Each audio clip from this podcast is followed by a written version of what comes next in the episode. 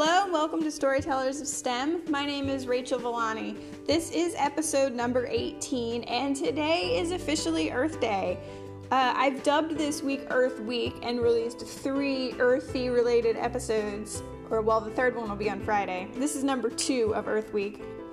And our storyteller today is Jody Salmond. She's with Reef Check Australia and done a ton of work with Reef Check around the world.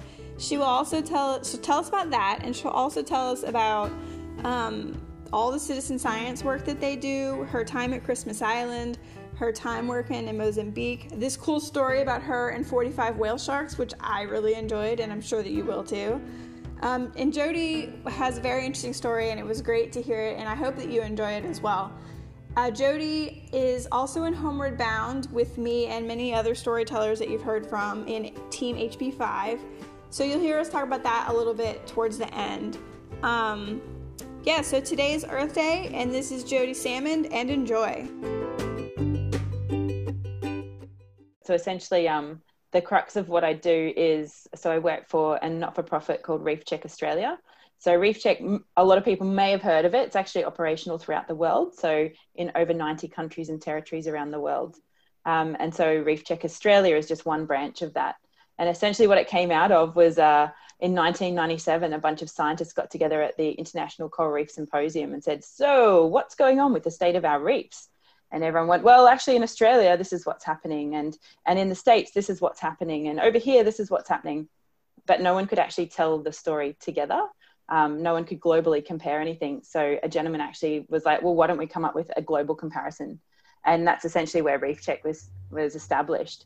Um, and I completely and utterly fell into the the position itself. But uh, way back in my undergrad, um, I really liked to volunteer to go out and do um, any kind of research, field research, and I got known quite well for being one of those people that'll just go and do any research. So I was sizing mud crabs in the local river, and I was dissecting fish to find tiny little parasites, and I was I learned how to spear fish so I could get a particular type of fish to monitor their habitats and behaviors, which to be honest, I shot one fish in that entire um, class and I refused to ever do so again. I felt so bad. I've never ever picked up a spear gun ever again. Fair. Um, but yeah, so I pretty much just um, I stumbled upon it, and one one of these such amazing adventures was to a place called Lizard Island and to Orpheus Island. So very well known reefs um, off up off the Queensland coastline in Australia. And one of the ladies who was doing a project that was part of her PhD was just to monitor whether this international, glo- this global um, reef health monitoring protocol might actually work on a global basis. Didn't think anything of it. She's like, oh, yeah, it's called Reef Check. I'm just testing it out. Um, and then, same thing, I didn't think too much of it. Managed to utilize that, that kind of platform for a couple of years finished my degree, went and ended up working around Australia, working with CSIRO and uh, the Brisbane Museum, looking at parasites because I actually studied marine parasitology in particular. Um, eventually found a job over on Christmas Island, which everyone knows Christmas Island for the detention centre, but I was there as it was being built. And so the area is actually known for some really amazing species, some endemic species, so beautiful animals that have never been found anywhere else. Um, and whilst I was there, there was a call out that said, Hey, does anybody know reef check methodology? And I was like, Actually, I do. And the opportunity to essentially get in the water rather than being covered in crazy ants, which is actually their name. But instead of being covered in ants the entire time, I jumped in the water um, and learnt the protocol there and was like, it was random that I'd ever even heard of it, let alone that it was on this island. Um, continued my travels and, and actually ended up living in Mozambique in Africa um, for two years. And as part of that, we looked at doing different monitoring for uh, some coral reef species and just happened to know someone over there that was actually a Reef Check Australia trainer. They're like, well, we'll show you how to do this. And we actually set up uh, Reef Check uh, Mozambique in a place called Zavora and Tofo. And then same thing, did that for a little while, moved back to Australia. And within days of coming back to Australia, I saw a post on Seek, our, our national like advertising for job seekers.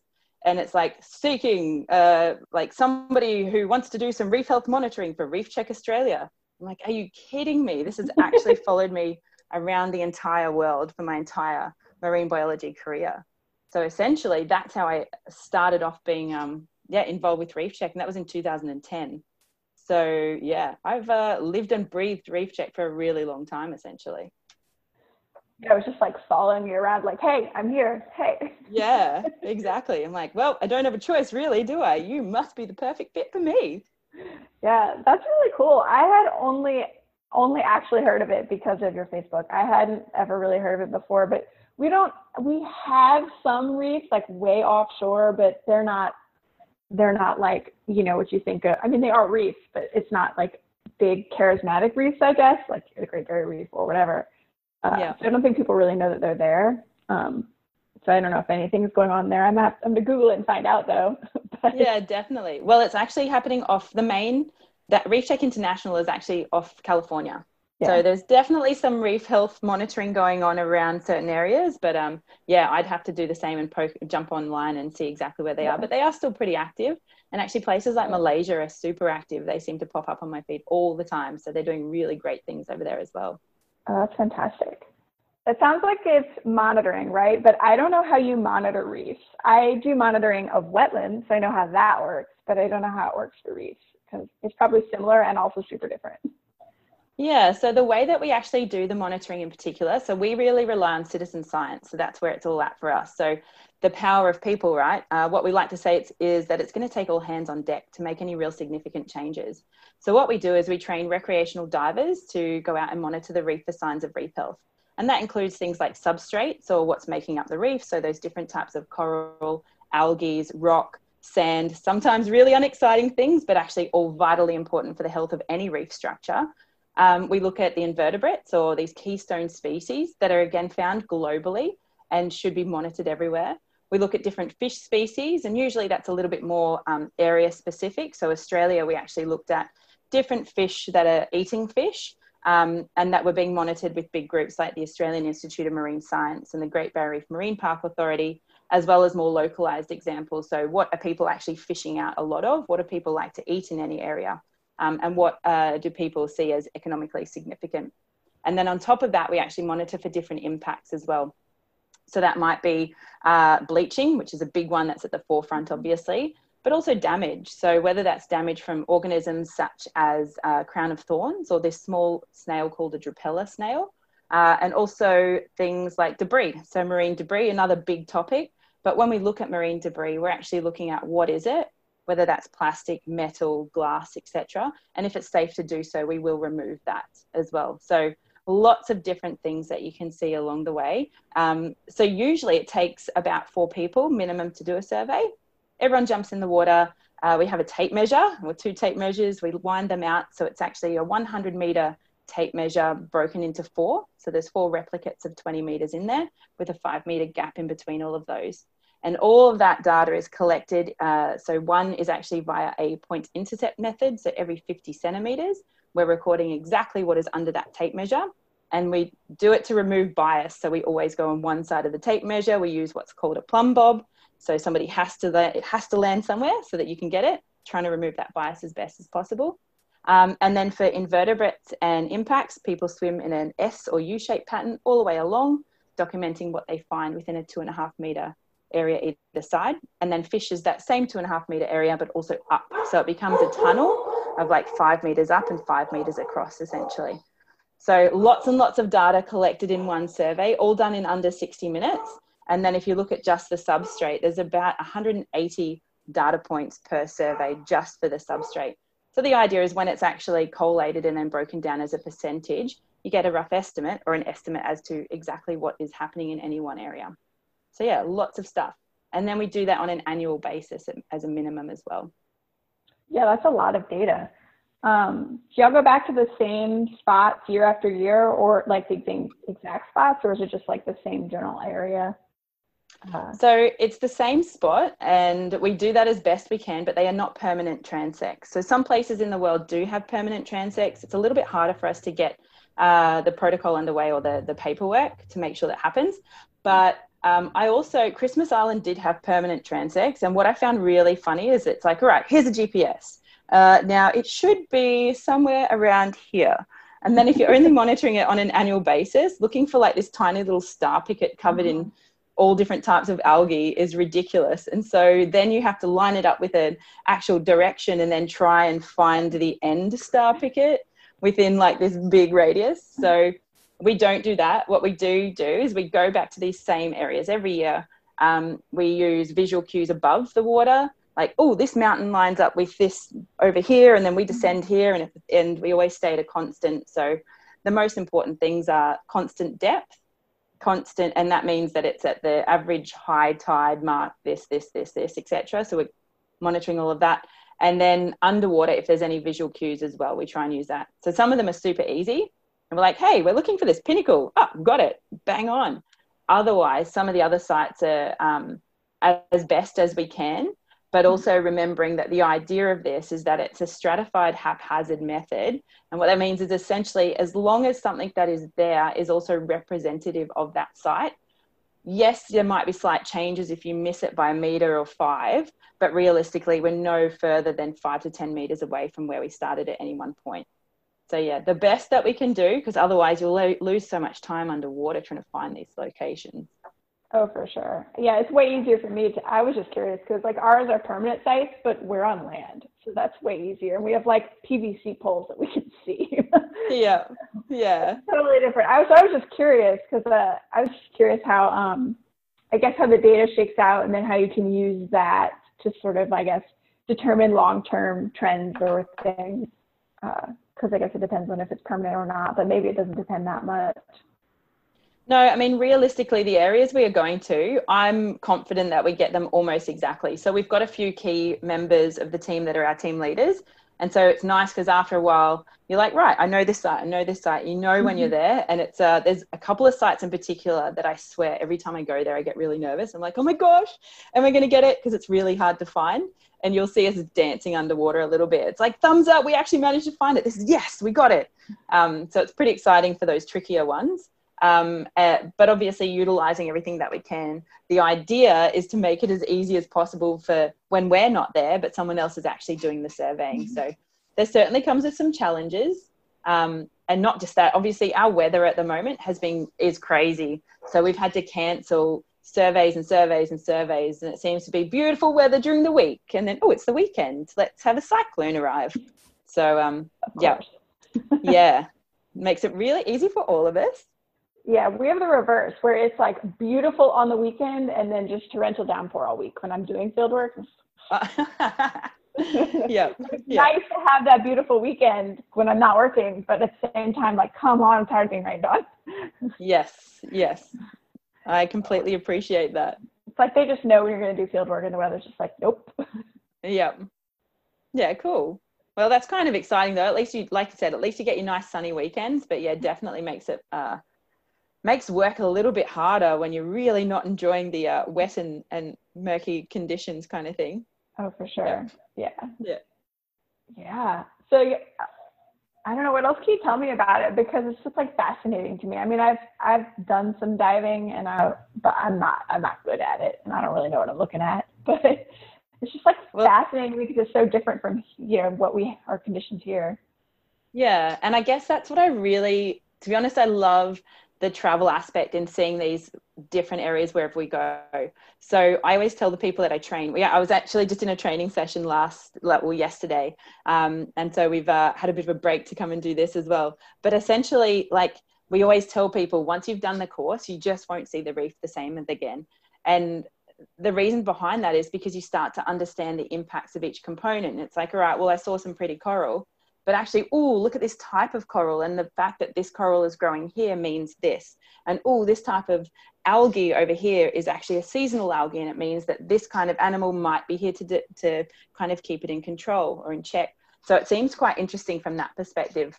But I guess um, for me, I really like that travel aspect and being able to just go for a dive and see different areas. So I've spent quite a bit of time. Um, well, part of my job in Mozambique was actually to be a whale shark researcher. Um, terrible job, I know. Um, and I, it actually came to a front uh, one day in particular. So, as I mentioned briefly, my background is actually it's marine biology. I've got a degree in marine biology or in science, and also marine parasitology was what I did my honors in. So, when I was living in Mozambique, I'd made friends um, with one of the world's leading whale shark specialists. and he knew I loved parasites, and they was looking at trying to establish that looking at the parasites on top of a whale shark, tiny little copepods, to see whether they'd work as a biological tag, and essentially being able to tell where these whale sharks are coming from, rather than putting massive satellite tags on them. Um, so my job, he's phoned me up one day and he's like, right, can you get down the beach? Uh, obviously, I live on the beach kind of thing. If you can get down here now, I'm going to take a boat out. We're going to try and take these parasites off whale sharks. So this whole experience of swim, whale sharks are fast. So swimming up next to this whale shark, but behind it, because if you if you actually come up from on the side of a whale shark, they're very inquisitive and they'll be like, oh, hey, how's it going? And they push you out of the water. So now I'm swimming on top behind this whale shark. I've got this tiny little pipette thing and a like a a, a little net, and I'm trying to flick the thing off into the net and hold it and pull it up. But every time I get close, the whale shark looks up, sees me, pushes me out of the water like I'm a big starfish. I have to roll off and then start the entire process again. Turns out I really suck at getting uh, parasites of a whale shark.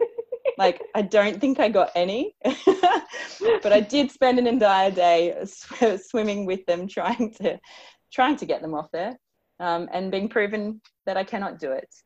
But um, some of the research opportunities that have kind of come up just from from where I've been and my background has been pretty exciting. So, yeah. that just the image in my head is I've never seen a whale shark. I, I mean, I want to because they seem amazing, but I'm, I'm trying to imagine what that felt like, like a whale shark, like pushing you out of the water. Like, yeah.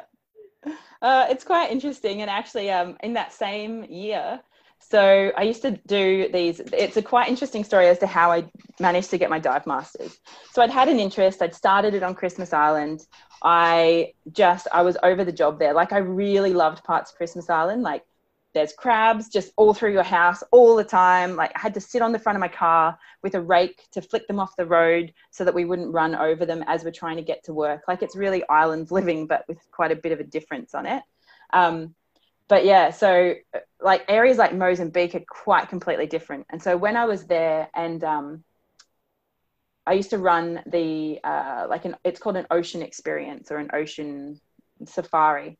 Um, and I was started to volunteer and get out there and go swim with whale sharks and like tell stories about them because my friend was the researcher, so I could tell all the science that was going on. And then I got invited one day saying, um, "Look, you, are doing really well in the boats, and we've had people ask about you." Um, and we also heard that you want to do your dive masters. So if we put you on your dive master course, would you go out and swim with the whale sharks every day? I'm like, oh, I'm sorry. Like instead of paying for stuff, you want me to do my dive masters and I get to swim with my favorite animal in the entire world. I was like, uh, yes, you have a deal. So one day in particular, I was at the shop. It's rain. It was raining. So for starters, like to find any animals in the water, you want it to be sunny because the sun helps you see into the water, etc. So we usually run one uh, ocean safari a day. It's busy season. This was the third one for the day. We were exhausted because it's about three hours in total. Hadn't eaten, and these people were like, "Oh, we really want to go." And I'd said, "Look, I'm I will take you if you want to, but got to be honest, it's now raining. I can't see into the water. Um, it's we don't usually see them in the afternoon. Like I'm just telling you, you've got very small chance of ever seeing anything. We've only seen two all day, and they're like, "Oh, it's our last chance. We're going to leave the country tomorrow. Can you please take us?" So of course, okay, sweet. Jump on the boat. Everyone's super excited. We're all freezing cold because now it's raining and I can't see anything. And we've got masks on. We're trying to get around this corner, which usually have to travel so far to see anything.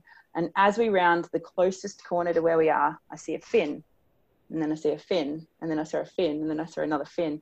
Turns out there was 45 whale sharks in the water with the second only ever biggest um, feeding frenzy that we'd ever seen. And then there were so many whale sharks, no one wanted to get in the water to swim with them. So instead, I just jumped in. I jumped in with the camera anyway. I was like, I'm going to get so many photos. Um, and usually, when we uh, do any whale shark research, we have to determine if they're male or female. So for non-shark biologists out there, um, yep. So um, a male shark has two claspers. An immature male shark has small. A mature male shark has like two, and then a female has none. So this whole time, I, it's quite difficult to tell. Around uh, probably about seven or eight meters. Can't remember off the top of my head now, but about that size, you can start to see whether they're mature or immature. And this whole time, I was like, yeah, probably mature. Yep. This time, these animals were on average 12 meters, so much, much bigger. So big boys, and they were big. They were huge, massive males and there was 45 of them so i was getting squished in between them a little bit and i was got scratches all over me like i remember just getting squashed between these two whale sharks at one stage and popping my head up and i'm like why is no one in the water and they're like we can see what's happening to you and i'm like this is the best day of my life i was like so by the time i came out i think i got id photos for maybe 15 to 20 of them um, so yeah not huge but definitely more than we would have got normally um, and everyone else was standing on the boat looking at me like i'm a crazy person but to this day, best day of my life, hands down, scratched and squashed by whale sharks. So yeah. Yeah, that's amazing. That's so many whale sharks. I feel like right. No, but I feel like you normally see like one or two at a time. Forty-five yeah. is a lot of anything at a time. Yeah. Oh yeah. so my friend was like, I don't believe you. And then I showed him photos. He's like, What? I was going to be on that boat. I can't believe it. So it was the first time anyone had been in the water at that time because usually the weather would be like, Nah, we're not going out. So it was yeah. all like everything kind of came together for this one particular experience that um has uh yeah remained at the top of the list forever now. Yeah. How so I know like again I'm not a whale person really, but I know like for humpback whales like the fins, the underside of the or the tail I guess, uh that's like distinct markings and like manta rays it's the spots on the side. What is it on um whale sharks? So whale sharks, it's actually the spots as well. It's on the side of them. So it's the flanks there. So you're trying to take a photo just near their dorsal fin, between their gills and their dorsal fin.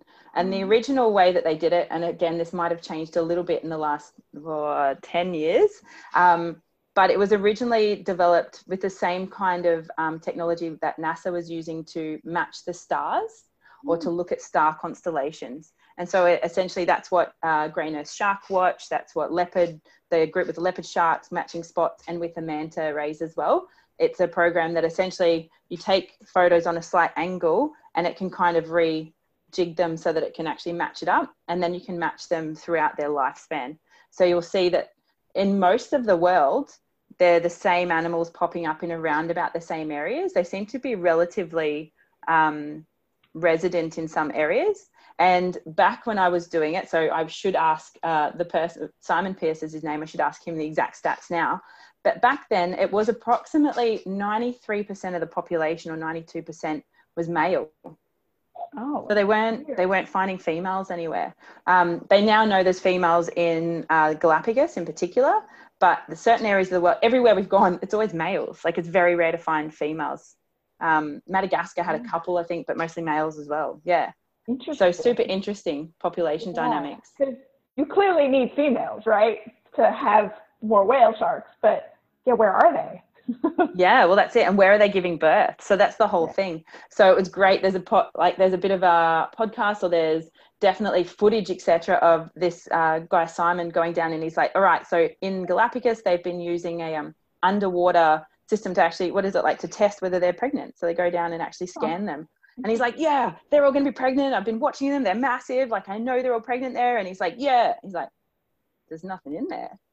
So now, where are all the pregnant females? These massive yeah. animals are over in Galapagos, but they're not they're pregnant not females. No. Yeah. So the, the mystery, mystery, continues. yeah. yeah. Where do you think they are? I have no idea. Like, are they, are whale sharks? They're pretty close to I'm assuming that they're probably not like super north or super south, but I feel like around the middle of the world, they're like a big band, maybe. But I don't know if that's true. Yeah, so areas like Western Australia, they have a population there. Um, we've been spotting them just recently, like just off uh, where I live, actually off the southeast Queensland coastline in Australia, which is very odd. We see one maybe every five years, and they've already seen like two or three this year, which hmm. is a bit odd. Um, and as soon as it makes it on social media, everyone's like, I've got to go diving there. I'm like, yeah, they move pretty fast, but that's cool. right. Everyone for the next three weeks is out there diving.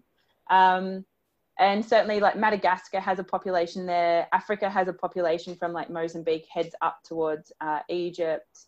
Um, and I've seen them in Mexico as well. You've got a huge population there, depending on the year. Um, it's yeah, off uh, Isla Mujeres, yeah. Yeah, I knew they were in the Gulf of Mexico somewhere because uh, my f- friends of mine have said they've seen them when they were doing their uh, research cruises in the Gulf. Um, Awesome. which yeah blows my mind. I was like, man, they're so close yet hundreds of miles away easily. Uh, yeah. which is just so crazy. But yeah, I don't know anything about that population except that they are out there somewhere. Yeah, well, I suspect like I'm not, I don't study them as much anymore. I just, they're my spirit animal. Like I love them. Um, but essentially, the females must be giving birth in really deep oceans and just in the areas that people aren't, essentially. Yeah. so like, they can they can go so deep. Yeah, I mean, we're just missing them. So yeah, maybe they're smarter than we think they are, and they're like, yeah, we're not going near you guys. like, yeah, I'm just gonna go over there. Yeah. Yeah, they're definitely somewhere, right? They didn't just like disappear in outer space and come back. So No, they're no, somewhere. not that I know of. Yeah. Right. Have you ever seen the Hitchhiker's Guide to the Galaxy? Yeah. Uh, like the whale falling from the sky and the Yes. yeah, true. Yeah, also true. Yeah, I don't. I've never seen that happen, but you never know. Right. We don't, there's lots of places people aren't. There's no telling. Yeah, Oh, man. exactly. Yeah, the swallow-tailed kite, which is a bird, is my animal. Um, Yeah. They're this like black and white raptor. Uh, here I have a picture, a sticker of one on my water bottle. Ah, actually. yeah, very cool. I do like kites. Yeah, they uh like winter in the Amazon and then breed in the Atchafalaya Basin around here. Uh, so we're like almost to kite season. They should be here in the next week or two. Oh, very cool. Exciting. And do you do you ever call yourself a twitcher, or is that like a derogatory term to you?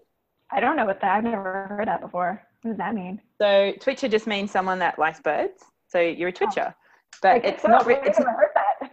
Oh, well, there you go. So I didn't realize I was a Twitcher until like, no, I definitely am. But I did a bird thing on Christmas Island. I was like, yeah, this is cool. They have people come from all over the world to come and learn about birds there. And I was working for parks, uh, like Parks and Wildlife at the time. And so we got to go out with the birdos and we were like testing what they were eating, etc., to see, yeah, essentially seeing if there was any plastics in anything as well. Um, but doing food, food surveys, we were doing like um, population dynamics, we were banding them we actually have um, a particular goshawk that's found there. So we had to sit on the back of cars and like with like fishing rods or fishing reels with this fake mice behind so that you catch them and then you could band them. It was very odd, but all of this cool stuff. But then, yeah, I didn't realize until like recently taking school students on international expeditions. I'll turn up and I was like, "Oh, did you see that one there? That one looks like a something eagle." And they're like, "What are you talking about?" I'm like, "I'm a twitcher." Never really put the words to it. I think it's it's not derogatory if you call yourself it, essentially. So, it's I think it's a cool term. Yeah, I had just never heard it. I wonder if that's one of those things that's like Australia specific or if it's just not here specific. Yeah, maybe. Maybe Yeah. maybe it was on the island only and no one ever uses it outside of the 800 people that live there. Maybe, but I mean, it makes sense. It kind of makes sense. Like, uh, I don't know. People go nuts though trying to find like a bird, and yeah, uh, I'm not. Nec- I'm not gonna go out of my way for it, but I definitely appreciate seeing them. Uh, it's, I do get really excited when I see a swallowtail kite, like unnecessarily excited. I quite like that you get unnecessarily excited. Well, so okay, so then we could play this game. My favorite bird is a lilac crested roller. Sorry, a lilac breasted roller. I've seen them. They're amazing. Right? They're Yes. beautiful. Yeah, they're just stunning, like all the colors of the rainbow, but in one tiny little beautiful little bird. Yeah. Oh my God. I have a um. So I went to uh, Zimbabwe and Botswana in 2013, and when I was in Botswana, uh, I saw some like I got some really good looks and some really good pictures. I'm like, these things are beautiful. Yeah. Like, fake. Like it's made of cotton candy of all colors, or like it's from Willy Wonka or something, and it's just beautiful. Yeah. They're stunning animals. Yeah. Yeah. that's cool. Yeah.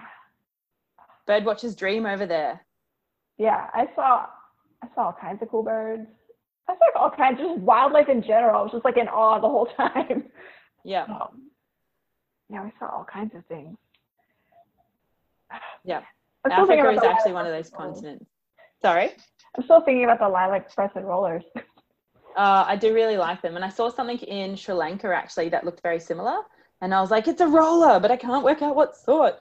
So then, of course, I got yeah, went on used used used good old Google to work it out. But um, yeah, there's some beautiful birds all over, and that's what I really like about it is that you can start to kind of see like similarities and at least work out it might not be species but you can certainly see what they are just based mm-hmm. on their body shape and that's actually i realized the other day when i was trying to train someone in fish species i do the same thing like to me it's on the shape more than anything mm-hmm. and if i don't know it i will draw the shape on a piece of paper and that's how i start to look for it in terms of researching the species you're like all right there was actually there was one um, just recently on a reef i've never dived before um, brand new through um, down at the Gold Coast actually, and I, I saw this animal and I was like, huh, it looks like a catfish, but it's got the tail of an eel. I was like, this does not make sense in my brain. So I sat there, I was looking at it, going, this does not make sense. There's two animals in one. So I took a heap of photos, and the like the museum here has like a chat that you can send photos and helps ID things. Um, and I was like, what is this? It looks like a half catfish, half eel. And they're like, uh, yep, it's an eel tail catfish. I'm like, well played. Well that's, played. All right, perfect. That's hilarious. This yeah. my dad, who doesn't live that far from me, he called me one time. Very similar story. He's like, "There's this black and white bird that's like floating over the house, kind of like the way kites float." like, "Oh my god, I already know what it is." He's like, "A forked tail, like those barn swallows that live on the back of the porch." I was like, "Yeah, it's a swallow-tailed kite." He's like, "No shit." like, yeah, exactly. Good work, Dad. But I love that, right? But that's the yeah. whole thing. I love, but I can I say my favorite part out of that story is that, of course, he phoned you to be like, I just saw this because I really like that. I guess from doing some of the homeward bound homework, etc. Like it keeps coming up of as to, um, you know, what do people think of you? That question as a woman in STEM. And I was talking with my triad, and I'd said. I don't ever think of myself as a, a woman scientist in STEM. I've always just thought of myself as a scientist. Same. The woman part never came thing. into it. Yeah. same thing. It was just like, I don't know, it never mattered what gender I was. It was just like, we're all scientists, go do your work. And like, it was never a thing. Yeah. Yeah, so I wonder why that is because the, one of the other girls was like, No, I've always had to define myself as a woman in this field. And I'm like, I've never had this. And that's really, really interesting to me. Yeah. So I wonder if it's got anything to do with the like biological science kind of side because she's a civil engineer. Yeah. So uh, my friend Hillary actually, she and I had her our story session, her story session this morning, um, and she's a fisheries person, and she and I had the same discussion. We're like, is it just this field, or is it just where we grew up? But she grew up in California. I mean, in the states, but like in California, and I'm in the South. So maybe it is just our field because, like, it's see, and I, told her this too, and I was like it seems to be people are just like, just go do your science and everybody's kind of chill for the most part. And not, not that there isn't competition, but there's not like cutthroat competition, at least I haven't seen that. So I wonder if that's like just a different, just a different vibe or something. Um, yeah, I don't, know. I don't know. Well, here's another one that I find interesting then. Um, are you, do you have brothers or sisters? I have one sister. And are you older or younger? I'm older. Well, the other two girls have siblings, but they're all the oldest. Hmm. And I'm like, well, because it's one of those things that you know, if you're looking at personality types, etc., right? Like the oldest is always has has or had to have been in charge of the younger siblings, etc. And I'm like, isn't that interesting that all of us are the eldest so far? I was like, well, that's a small. Can't say that. Have yeah. only spoken to like a few of you, but essentially, it's quite interesting in itself. Going, huh? Okay, so all these little personality traits that pop out, and yet still, obviously, when you look at format or DISC or LSI or any of it, mm-hmm. there's all these different profiles that'll pop up. But yeah, interesting. Some that of the questions. Yeah. What was what was your uh, format number? It was three. Same. So uh, the way you but what was your was yours a close one? Close for like did you have a second one that was close or not? No, it was a solid three. yeah. Okay um, okay. like almost at the edge of it. Uh, yeah. Yeah. So I was just thinking because, uh, so like I, your story just kind of reminded me of my story because I'm just like, oh, this opportunity showed up. Now I'm going to go do that. And I'm like, I'm very much a planner and like try to get things done type person. But when it came to like, what am I going to do for like work or things, Like that sounds cool. I'll go do that. That sounds cool. I'll go do that. so it's like yeah. opportunistic versus like I had a very strict plan or like agenda or something. It's just like, oh, this this is cool. I'll do this now. Um, yeah. So it's interesting because I think like I I went to university. So I guess if I if I flick back and tell you the start of the story, kind of thing, essentially, um, I remember being in year four and sitting on the steps at school, and my best friend at the time, we shook hands and we're like, we're going to be marine biologists when we grow up. And we're like, yeah, pinky swear, shake hands, and be like, yeah, and we're going to change the world. And that was what we did. I, I have this solid memory of sitting there, pinky swear, yep, we're going to change the world. He's now a doctor, so he didn't follow that same path. But I remember being super young, going, this is what I want to do. And so my entire school career, I was an overachiever. As soon as I hit university, not as much an overachiever, but I already knew exactly what I wanted to do through high school, through university. So I, I structured everything to make sure I got into marine biology. Mm-hmm. That's where my passion lied. Um, had a had a little bit of a side like just as I was putting my application in, I was like, oh, maybe I want to do forensic science actually, um, and I jammed that one in between marine biology. So I was like lucky, like essentially let fate decide as to what I got into. Mm-hmm. Um, but that's kind of how it really kicked off. And then I did the degree. I was at the university. I was at uh, so I yeah everything kind of fell into place. I mm-hmm. got offered a, a, position with CSIRO, which was a pretty big deal, especially for someone straight out of university. Um, and it was for parasites, looking at biological tags within a fish species, red snapper from memory, actually along the Queensland coastline. And oh, then one of them I couldn't I right, and then I couldn't ID something, so I went to the museum I remember being in board shorts and a singlet, yeah, like like totally Aussie, like what up? Walked in going, hey, I'm here to ID this species of parasite, and this guy seemed to get along with this scientist quite well, and he's like, yeah, by the way, there's a job coming up. Do you want it? And I was like, yeah, sure. This this gig's gonna kick off shortly, so you know, yeah, that sounds great. When I met the people that got the job alongside me, so there was always two of us. Everyone had like someone turned up in a suit and tie, and they're like, yeah, I've been preparing this for weeks, and I was like do I tell you that I literally walked in in board shorts and thongs to say, hey, how's it going? And this guy's like, do you want a job? And I just kind of kept falling into things like that. And I actually, I got offered work in the snow, completely opposite to marine biology, obviously. But I was like, yeah, sure, I want to snowboard. So I went and lived in the snow for four years and just like managed bars and stuff. But in between, that's when I was like, yeah, I can't like you. You know what it's like. You have a calling to do something, and mm-hmm. hospitality is not where my heart is at. So yeah. Um, but yeah, just started looking for stuff. And of course, moving to Christmas Island was never going to be easy. That's a huge move. Um, mm-hmm.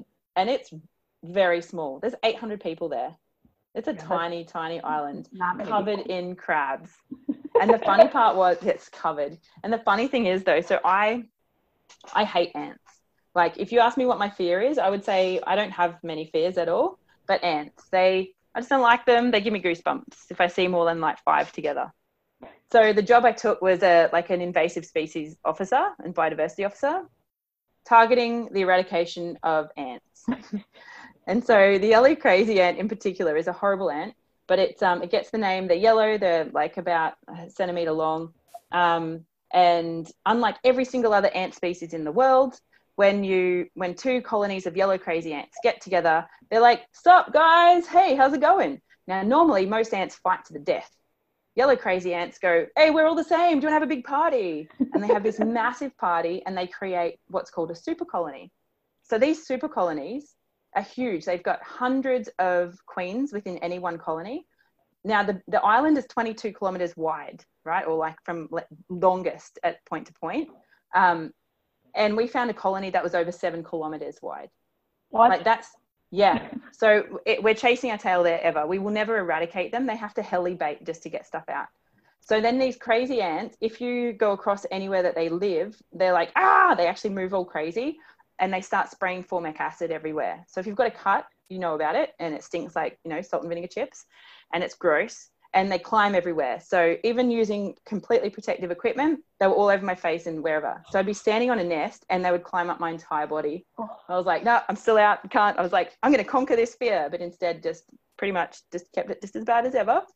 Um, but so yeah, this our whole job was to get rid of these ants. And the thing is, so the red crab is an endemic species there. The red crab would actually move, migrate. So they live on the top of the island. They migrate down to do their little dance and get rid of the eggs. Um, and so as they migrate down, they walk across where the ants are. The ants get all crappy and be like, oh, and they spray formic acid. So then these crabs can't see. They get blinded from the formic acid. They can't find food and they die. When they die, they become food for the crazy ants. And then the crazy ants colonies reproduce and then it's bigger and bigger and bigger. So our job was literally to go in and try and eradicate an ant that will never be eradicated. Um, it's and this is in the most remote areas that you'd have to hike for four hours to get in there with like 10 kilos of bait on your back. And then these robber crabs, which are coconut crabs, that massive. I've got photos that they're wider than my body. So they, if if they eat any of the bait, they die or they they get uh, it's a neurotoxin. So then somebody's job was to go running in front of everybody else to grab these giant crabs, to put them in a hessian sack, to put them on your back, and then run out of the area and make sure that they weren't going to eat any of the bait. So it was like the most ridiculous, like it needs some of that terrible music. Like it's just, it was hard work, but it was super, super interesting and covered in ridiculous number of animals. And then like we found um, the Abbott's booby is a, a, an endemic type of bird there. Um, found one on the ground and they they live up in most of them live everywhere, but these ones live up in the canopy. So this one had fallen down. So the only way to get it back up there is it needs to fly back up, or I'm going to end up looking after it on my front porch. So this one, we're like, sweet. We a I've got I've got scars to prove it bit me while I was trying to look after me. Then you put it on the roll bar of the car, and it we sat it on the roll bar and we're sitting down there, and you drive slowly through the jungle where there's open area, slowly faster to see if it would take off. If it takes off, it makes it up to the top. Perfect. If it doesn't, you're stuck with a bird. So I had a Abbott's booby as a pet slash resident at the front of my house for like two weeks, whilst we pretty much just fed it. All you do, all you can do is feed it to make sure that it stays there until it's healthy enough to take off by itself. But it's like that. There's nowhere else in the world that that kind of stuff happens, or yeah, that you have to sit on your car to go and like, oh, sorry, there's too many crabs on the road today. Get your rake out. You're like, that's not a sentence most people would say. right. Yeah. But, and yet that's exactly what made the whole experience so awesome. But, yeah. Oh, man. The images in my head right now are hilarious. I will send you some, some images through so maybe it makes it, oh, maybe it's yeah. just as hilarious. Who knows? But yeah. Yeah, it looks really funny in my head, which is probably what it would look like in real life. Yeah. Um, when you you said you had interest in marine biology when you were younger, and I feel like that's also really common. Maybe not marine biology specifically, but just like natural sciences in general, because that's the same as me. It's the same as like a lot of the people I've talked to for this podcast so far. It's like they had this interest as a kid for one reason or another, and yeah. they just like at some point discovered, wait, that's a job. I'm doing that. Um, yeah, that's what happened to me as well. I didn't know what it was called at first, but um, and then I got lucky. So by discovering it. And do you think that that has that's been an impact based from your parents or anything as well? Like, like maybe they gave you the opportunity to, for example, play outside or in areas where there were animals or, or environments that you could explore because I was always one to yeah pick up bugs. I've got photos of me with a snake wrapped around my neck or whatever, and like, hey, there's a kangaroo that's in our living room. Like there was always animals around, so there was never that fear that they were anything but awesome. Mm-hmm. But some mm-hmm. people obviously have this this fear, and I wonder where it actually came from. Yeah, it's probably a lot of that for sure. Uh, I remember sitting like hiding in the shrubs and my parents, you know, when I was a kid, like trying to get a look at a bird figure out what it was. like, you know, as I was like six or seven or something. And then that just sort of like, and we were pretty free range in, you know, the late 80s, early 90s. And um, saw all kinds of stuff, rode my bike everywhere. Uh, and I think all of that just like fed it, right? Um, yeah, I think so. And so then, yeah, when I got, I was in high school and I was like, I want to do biology because for me, biology was just like living things. so, because I, yeah. I didn't live on a, I mean, I live in a coastal state, but I didn't live on the coast. Um, so I, yeah. I don't even think I, I knew the word marine at the time, really. And then I got to college and I was like, biology is not what I want to do. I want to do something with like animals and wildlife. And then there's a whole wildlife and fisheries program. I was like, that's it, sign me up. Um, but I didn't know what it was called at the time. But it was like, that's what I want to do. So, but I, that's like a, that's becoming a theme, well, a theme, but it's like really common with everybody I've talked to that's in like natural sciences, and it's very interesting.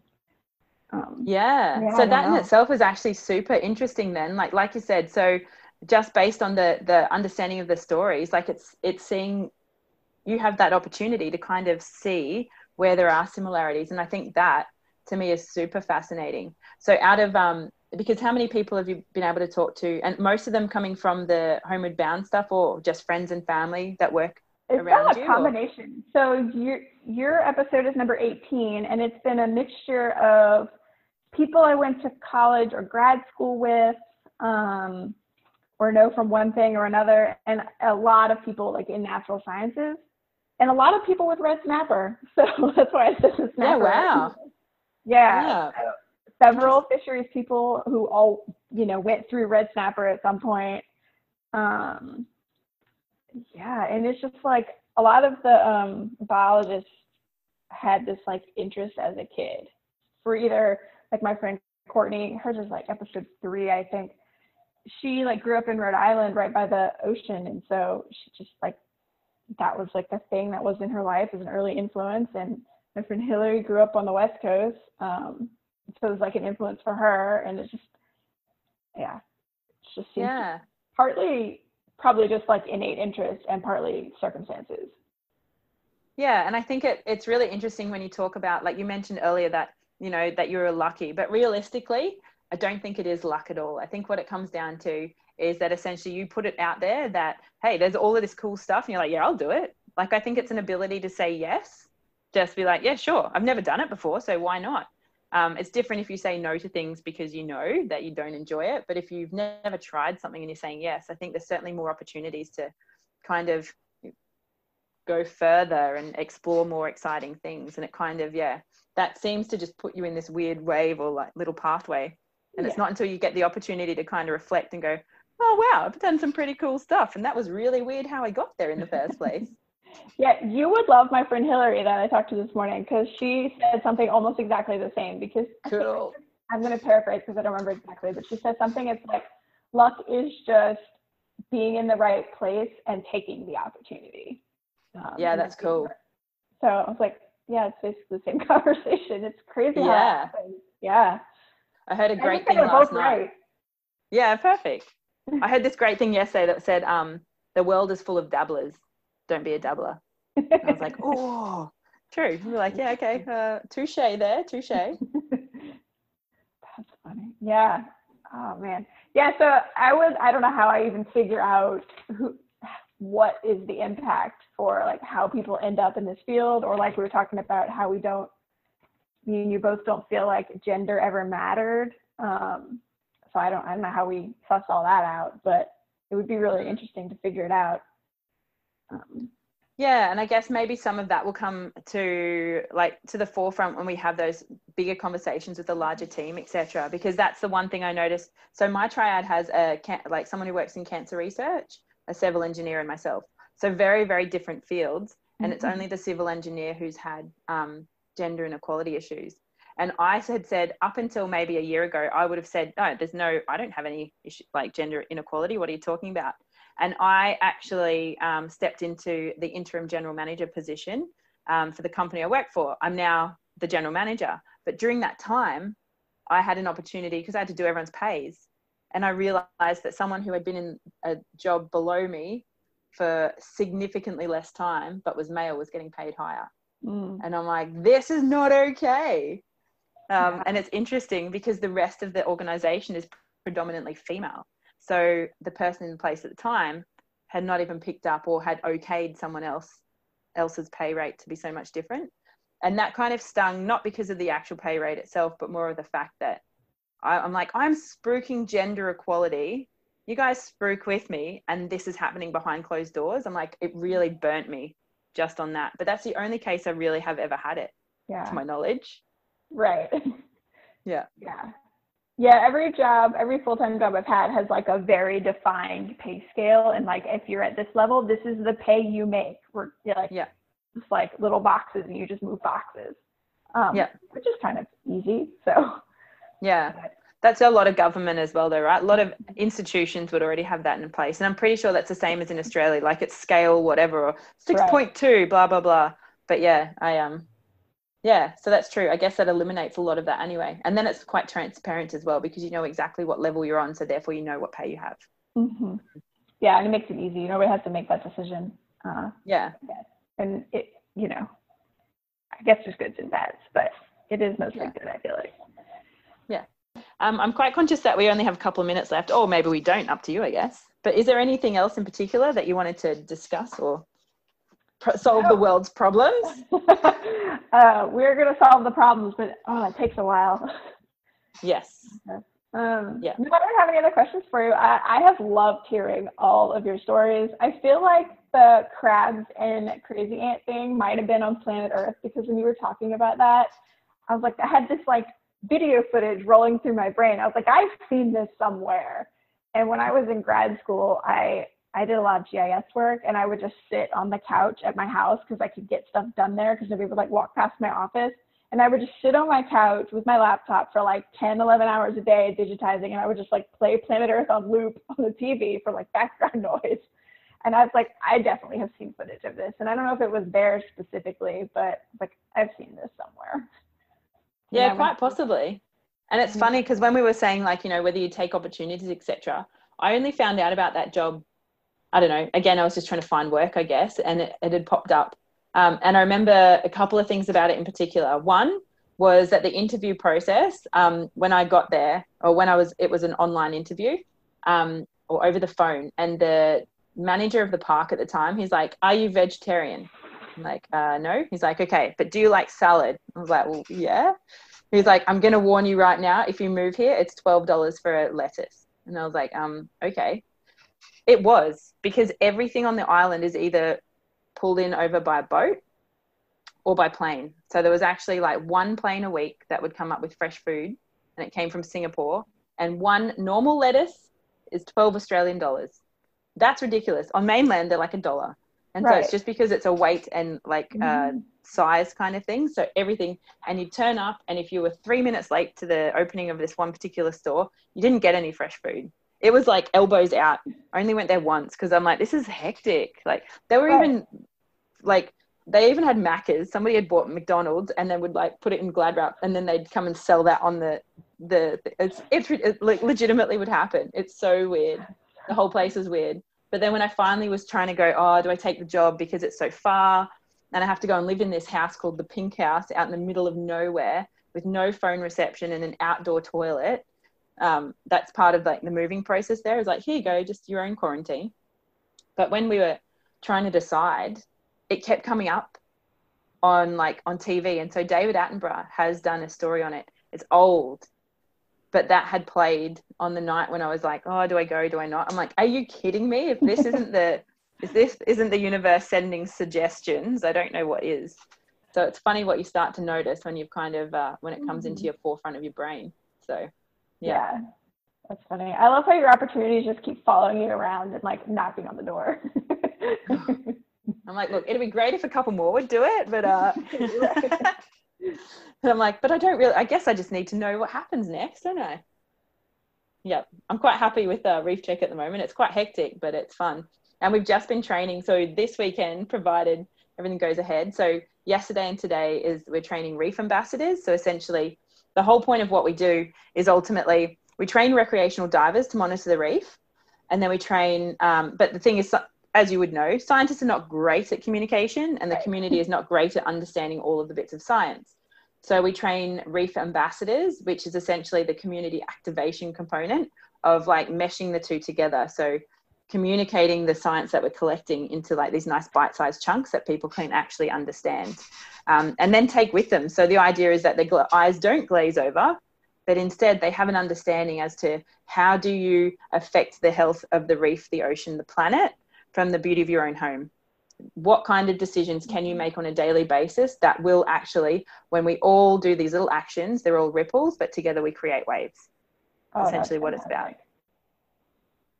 so yeah so it's a, a very interesting time to be part of it when you know when we get to do all of this training and we actively get to jump in the water and see people's like oh i get it now it's my favorite part it's like oh, being sure. that conduit i love it love it the that was my exact reaction the first time I ever jumped in clear water because the water here is Yes. full of sediment, right? Like you can't see your hand in front of your face, so like Yeah.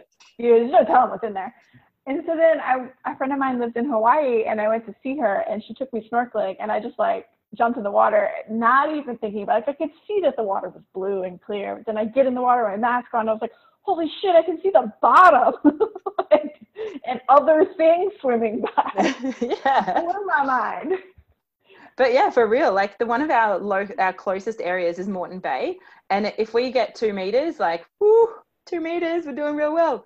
So then when we get to go up north to some of these more exotic islands, I'm like, they're like, oh yeah, it was an average day. We only had 20 meters visibility. I'm like, So man, if we get 30 centimeters sometimes, I'm like, well, as long as I can see the tape measure, this is pretty good, right?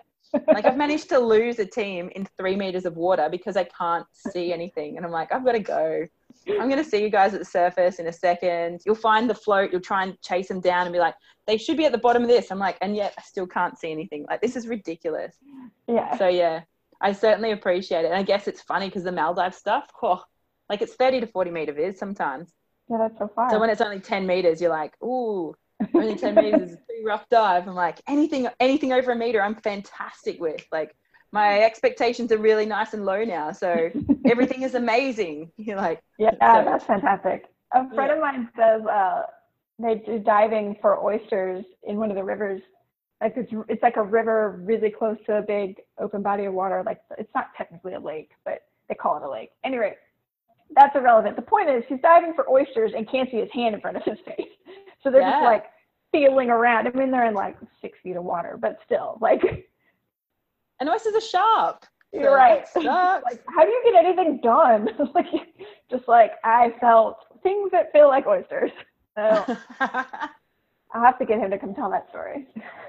yeah, that'd actually be really interesting to see what what from that experience, like how does that impact the rest of his life? Like, does it mean you know what you can't see anything normally? So is he really good in dark situations? Like, does Right. he not stress? Yeah, because he's like, yeah, I got this. Maybe he has an extra sense, Mm, like as where things are when he moves around. Don't know. The possibilities are endless. I love it. Yeah, I'm about to find out. Maybe that's like a superpower. Yeah, I think look, everybody has a superpower.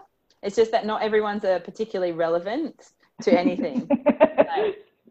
yeah, like a friend can do limbo anywhere and everywhere. If you just hold your arm out, she can go below it. Doesn't matter how low it is. But I'm like, that's not really like that's great, but that's her superpower. So yeah, I will take that. Like, it might work. be helpful if she was in like a heist movie or something. Yeah, yeah, yeah.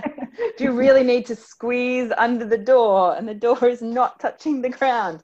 Good work. Yeah, awesome. well, Yeah. yeah, well, let's just stay in touch. I'd love to, yeah, I'd, I'd certainly love to go for an adventure with you. So come on. yeah, for sure. That sounds good. Yeah, perfect. And we can go and look at all the birds and animals we can find. Perfect. Yeah, find some cool South American birds because I've never seen any of those. Yeah, well, I mean, we might get sick of penguins eventually, but we can certainly see everything else. I I don't think that's possible. No, I don't either. I don't Having think so. never seen a penguin in the wild, I still don't think that's possible. No, neither. I will. I always said that about a lot of animals. I'm like, I will always, and that about oh, what was it, chameleons in Madagascar. I was like, I've always wanted to see chameleons. And then uh, this guy's like, no, by the end of this hike, you're gonna be sick of chameleons. I was like, never. And then we were really, really hungry about six hours later after no food and still finding the same. But I'm like, I'm not sick of them. I'm not sick of them, but I'm really hungry. Can we keep going now? I'm just gonna stop taking photos of them. So yeah, it. That's funny. Yeah. Yeah. Yeah. Cool. Well, yeah, for sure. Just let us know, and I'd, I'd love to. We'll add it to the list of things that I'm sure we're all doing, but be cool to at least have a bit of an idea anyway. Yeah, cool. for sure. Agreed. Yeah, cool. Well, thank you so much, Jody. This has been awesome. Thank you. It's been lovely to get to know you as well. So Yeah. I did listen to a few of your podcasts as well, so we get to know lots of new people. So it's cool. Oh yeah, yeah, yeah. It's been like a mix of friends I, you know, went to school with, some people I hadn't known, and some people from Homeward Bound, and it's yeah, it's just been cool. Uh, and the people I knew, it was like all these really great, deep conversations. You know, like we probably would have just never had. Um, yeah. Just because there have been no spark to start the fire, I guess. But Yeah. yeah, it's been it's been really good. Yeah. Cool. Awesome. Yeah. Well, hopefully Yeah. it goes gangbusters for you. It looks like it's doing well. Yeah, so far so good. So yeah, thank you. You're very welcome.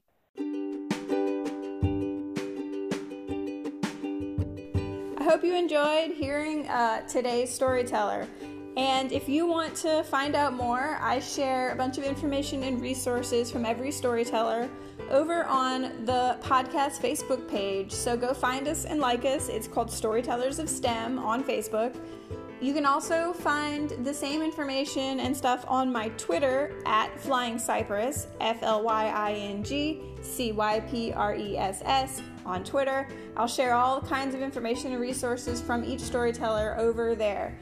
Um, and if you would like to be on the podcast, I'm always looking for STEM storytellers. So if you have a story you'd like to share, uh, message me on Facebook or Twitter, or check out my website, rachelvillani.com slash podcast. And there's a submission form, and it will send info to me, and then I will get in touch. So if you want to be on the podcast, hit me up. Thanks for listening.